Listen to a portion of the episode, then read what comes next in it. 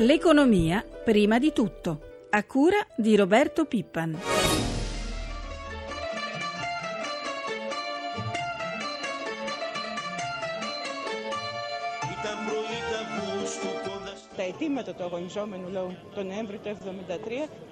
Le rivendicazioni per cui il popolo lottava nel 1973 sono più che mai rilevanti anche oggi. Anche oggi, infatti, la gente ha bisogno di lottare per il pane e per la libertà.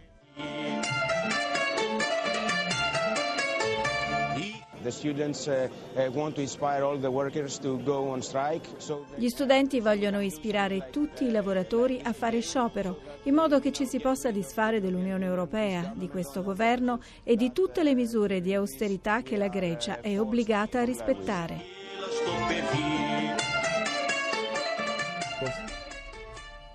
Un cordiale buongiorno da Luigi Massi. Nella nostra copertina le manifestazioni ancora contro l'austerità ad Atene nell'anniversario della rivolta degli studenti contro il regime dei colonnelli. Correva l'anno 1973 ed è una settimana decisiva per la Grecia, anche quella che si apre oggi. Domani l'Eurogruppo straordinario dovrebbe decidere sui nuovi aiuti al Paese. Ne parliamo con il nostro primo ospite, l'economista Pietro Alessandrini. Buongiorno e ben trovato. Buongiorno. Professore, la Grecia, lo dicevo, attende l'accordo per lo sblocco di 31 miliardi di euro. Domani si chiude, secondo lei, finalmente? Ma si deve chiudere dopo due anni di indecisioni e disaccordi sul caso Grecia che hanno esteso la crisi a tutto l'eurosistema e la situazione della Grecia nel frattempo non è migliorata, anzi è entrata in una profonda crisi depressiva che ha ulteriormente peggiorato i conti pubblici nonostante i, i drastici tagli. Il deficit pubblico attuale è ancora sui 35 miliardi. Professore, mentre l'Unione sembra ormai ben disposta ad accordare alla Grecia la dilazione di due anni sul rientro dal debito, anche la Germania forse ultimamente ha un po' attenuato le sue posizioni, adesso è l'FMI che invece sembra nicchiare su questa dilazione. È una brutta notizia, se, se, ci si mette anche il disaccordo con il Fondo Monetario Internazionale l'uscita dalla crisi si allontana. Va però detto che la crisi europea deve essere risolta soprattutto dalle istituzioni europee, cioè dagli europei, quindi il Consiglio europeo, la Commissione europea e la Banca Centrale Europea. C'è un altro argomento decisivo per l'Unione. Da giovedì si discuterà del bilancio comunitario per il periodo che va dal 2014 al 2020. Si cercherà un compromesso tra la proposta della Commissione che assegna risorse per oltre mille miliardi e i tagli per almeno 75 miliardi avanzati dal Presidente del Consiglio europeo Van Rompuy. Anche qui come andrà a finire?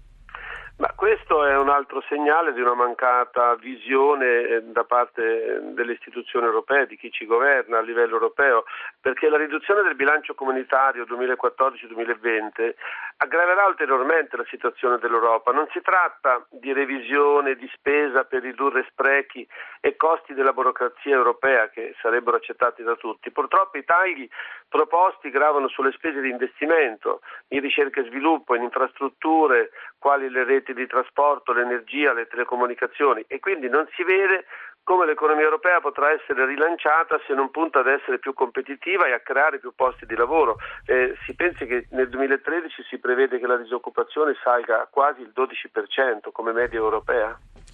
Bene, grazie al professor Pietro Alessandrini e buona giornata. Noi rimaniamo più o meno in tema perché dopo la Grecia, lo sappiamo, è la Spagna il paese più in difficoltà. Lo scoppio della bolla immobiliare ha compromesso il sistema bancario iberico e la disoccupazione giovanile supera ormai il 50%. Sulle prospettive del paese abbiamo sentito l'economista dell'Università Complutense di Madrid, Monica Meie Hernandez. L'intervista è dell'inviata Elisabetta Tanini. L'Europa è in recessione, per la Spagna in particolare si stima una caduta del PIL dell'1,6% quest'anno. Quando arriverà la ripresa secondo lei? Nel caso di Spagna, aquí el gobierno nos está diciendo que ya se ve la luz. Il governo spagnolo dice che si vede la luce in fondo al tunnel, ma non spiega perché. In questi anni il nostro prodotto interno lordo è diminuito in media dell'1,5% e anche il prossimo anno il paese sarà in recessione, colpa delle misure di austerity imposte per risanare i conti pubblici che stanno facendo crollare i consumi delle famiglie e gli gli investimenti delle imprese. Le esportazioni spagnole non riescono a compensare la caduta della domanda interna. Il dramma è che la Spagna ha circa 6 milioni di disoccupati, oltre il 25% della popolazione. E se non cambiano le attuali politiche economiche del governo, che sono sbagliate, non ci sarà nessuna inversione di tendenza. Ci vorrà tempo affinché l'economia recuperi. Serviranno forse dieci anni perché il processo di ripresa sarà lento. Muy lenta. Da mesi si discute di una richiesta di aiuti da parte della Spagna, il governo Rajoy prende tempo, secondo lei è necessario ricorrere al salvataggio europeo? Considero che il rescate, los rescates viendo la situazione di Grecia non sono buenos. Gli aiuti non vanno bene. Abbiamo visto come le condizioni imposte dall'Unione Europea abbiano condotto ad una recessione profondissima. Secondo me esiste la possibilità di non dover ricorrere agli aiuti internazionali. Deve scendere però lo spread tra i nostri bonus e i Bund tedeschi e questo dipende dalla speculazione e dai mercati che non si fidano perché vedono che in Europa non c'è crescita. C'è bisogno di una soluzione comune alla crisi che passa per la mutualizzazione del debito attraverso gli eurobond. Ci vuole solidarietà se vogliamo sostenere il progetto europeo. Alle 7.46 minuti cambiamo decisamente argomento. Ha festeggiato i 60 anni di attività l'Associazione Generale delle Cooperative. Ai microfoni di Danilo Tolardo il presidente Rosario Altieri traccia un bilancio dell'attività svolta e delle nuove sfide.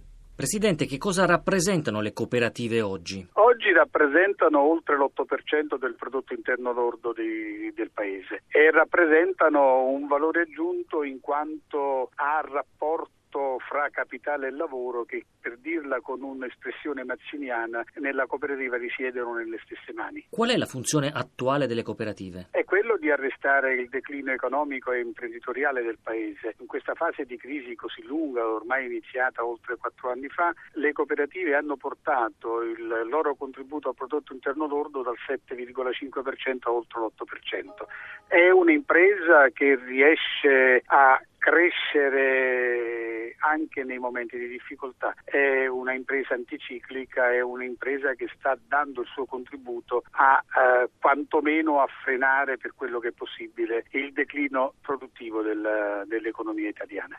Come si pongono le cooperative di fronte alla crisi? Si pongono tentando di fare così come nella loro naturale innata costituzione, quella di consentire la massima collaborazione possibile fra il capitale e il lavoro.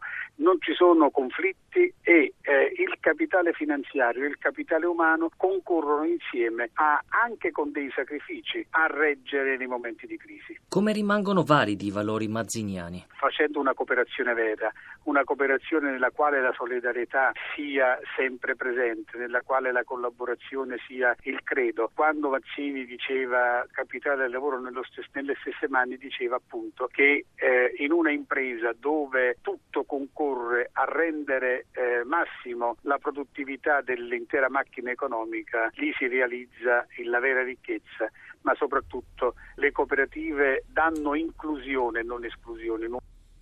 Voltiamo ancora pagina, l'industria del cinema la attendeva nella legge di stabilità, ma la norma che rende strutturale il tax credit nel settore non è arrivata. Una voce importante della nostra economia, quella del cinema, fattura 4 miliardi di euro l'anno ed è in controtendenza per quanto riguarda l'occupazione. Sentiamo l'approfondimento di Amalia Carosi. 155 i film prodotti nel nostro paese nel 2011, di questi 132 a capitale interamente italiano e 84 con fondi esclusivamente privati. Questi i dati del rapporto della Fondazione Ente dello Spettacolo che fotografano un quadro molto diverso rispetto a quello di qualche anno fa. Fino al 2007, infatti, i soldi per le produzioni cinematografiche arrivavano principalmente dal Ministero dei Beni Culturali. L'introduzione del tax credit ha ridotto da 60 a 20 milioni stanziati dallo Stato. Nello stesso periodo gli investimenti dei privati sono arrivati a pesare per circa 50 milioni di euro l'anno. Come funziona questo strumento lo spiega Nicola Borrelli, direttore generale per il cinema del MIBAC. È una misura semi-automatica, nel senso che viene riconosciuto in proporzione alla spesa effettuata. C'è una valutazione discrezionale dell'amministrazione molto veloce e molto poco burocratica. Il produttore nel momento in cui spende un importo per la realizzazione del film, il mese successivo successivo lo recupera a compensazione delle imposte e delle ritenute fiscali che deve versare. Quindi anche dal punto di vista finanziario è paradossalmente molto più veloce del contributo diretto che invece richiedeva una procedura burocratica abbastanza lunga ed articolata. Il Fondo unico per lo spettacolo del Ministero per i beni e le attività culturali vale ormai appena il 7,1% delle risorse totali, mentre gli incentivi fiscali alla produzione valgono circa 75 milioni di euro. Il sistema piace ai privati, per questo il Ministero cerca di rendere strutturale la defiscalizzazione e non biennale così come attualmente. Tra i maggiori investitori del settore c'è la banca BNL BNP Paribas che ha attualmente impegnati circa 7,5 milioni di euro e che, come altri, chiede al governo una prospettiva più lunga rispetto alla scadenza del 31 dicembre 2013 per ragionare l'amministratore delegato Fabio Gallia. Dobbiamo soltanto cercare di avere una certezza di lungo periodo. Questo perché gli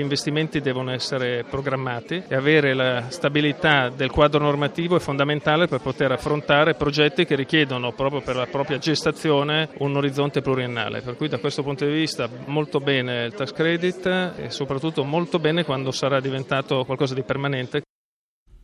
Alle 7.51 minuti siamo al nostro consueto aggiornamento dai mercati finanziari, ci colleghiamo allora con la redazione di Milano dove c'è per noi Sabrina Manfroi, buongiorno. Buongiorno da Milano. Come stanno andando Sabrina le piazze asiatiche? Le piazze asiatiche per quanto riguarda Tokyo ha chiuso in rialzo, in netto rialzo ancora oggi più 1,4% in attesa delle elezioni di, di dicembre, mentre oggi e domani si riunirà la Banca Centrale del Giappone. Hong Kong conduce a più 0,23 mentre eh, Shanghai è poco sotto la parità. Quali previsioni si fanno per la riapertura in Europa?